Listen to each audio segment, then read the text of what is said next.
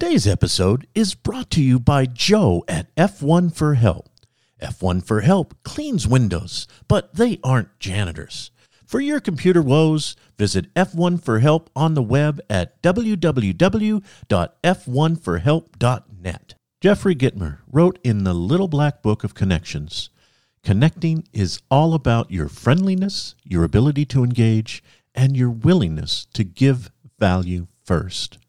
When you combine those three attributes, you will have uncovered the secret power of connections that lead to rich relationships. In today's episode, we'll explore ways you can build connections while feeding your soul. Welcome to the Business Buffet Side Dish.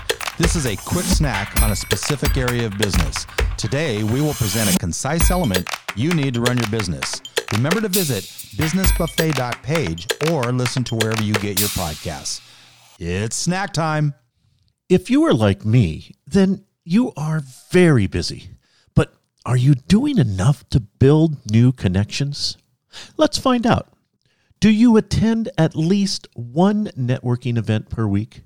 Do you volunteer with at least one community organization that meets at least once a month?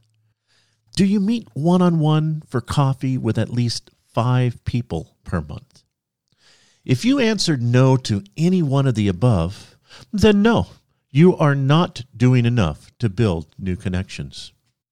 Before diving too deep, I need to ask one more question.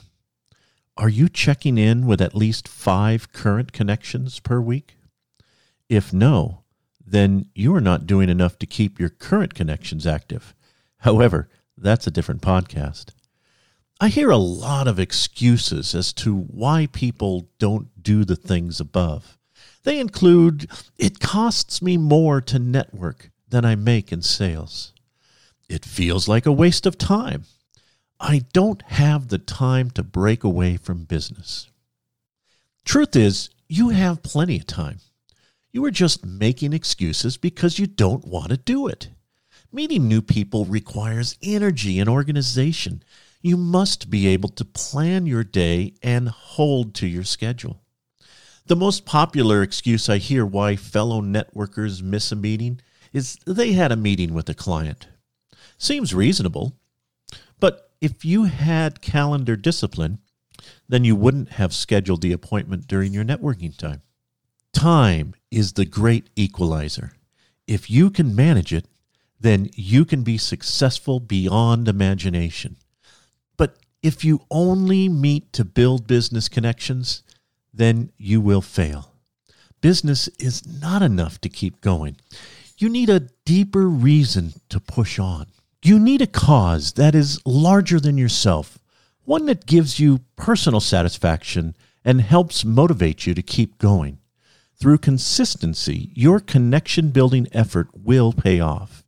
But if you treat connection building as a part time endeavor, then people will see your half hearted effort and ignore you completely.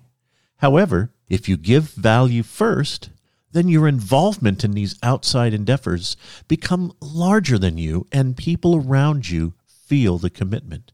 Your commitment to help other people community organizations, and local causes will build strong personal connections and keep you top of mind when it comes time for leads to be shared.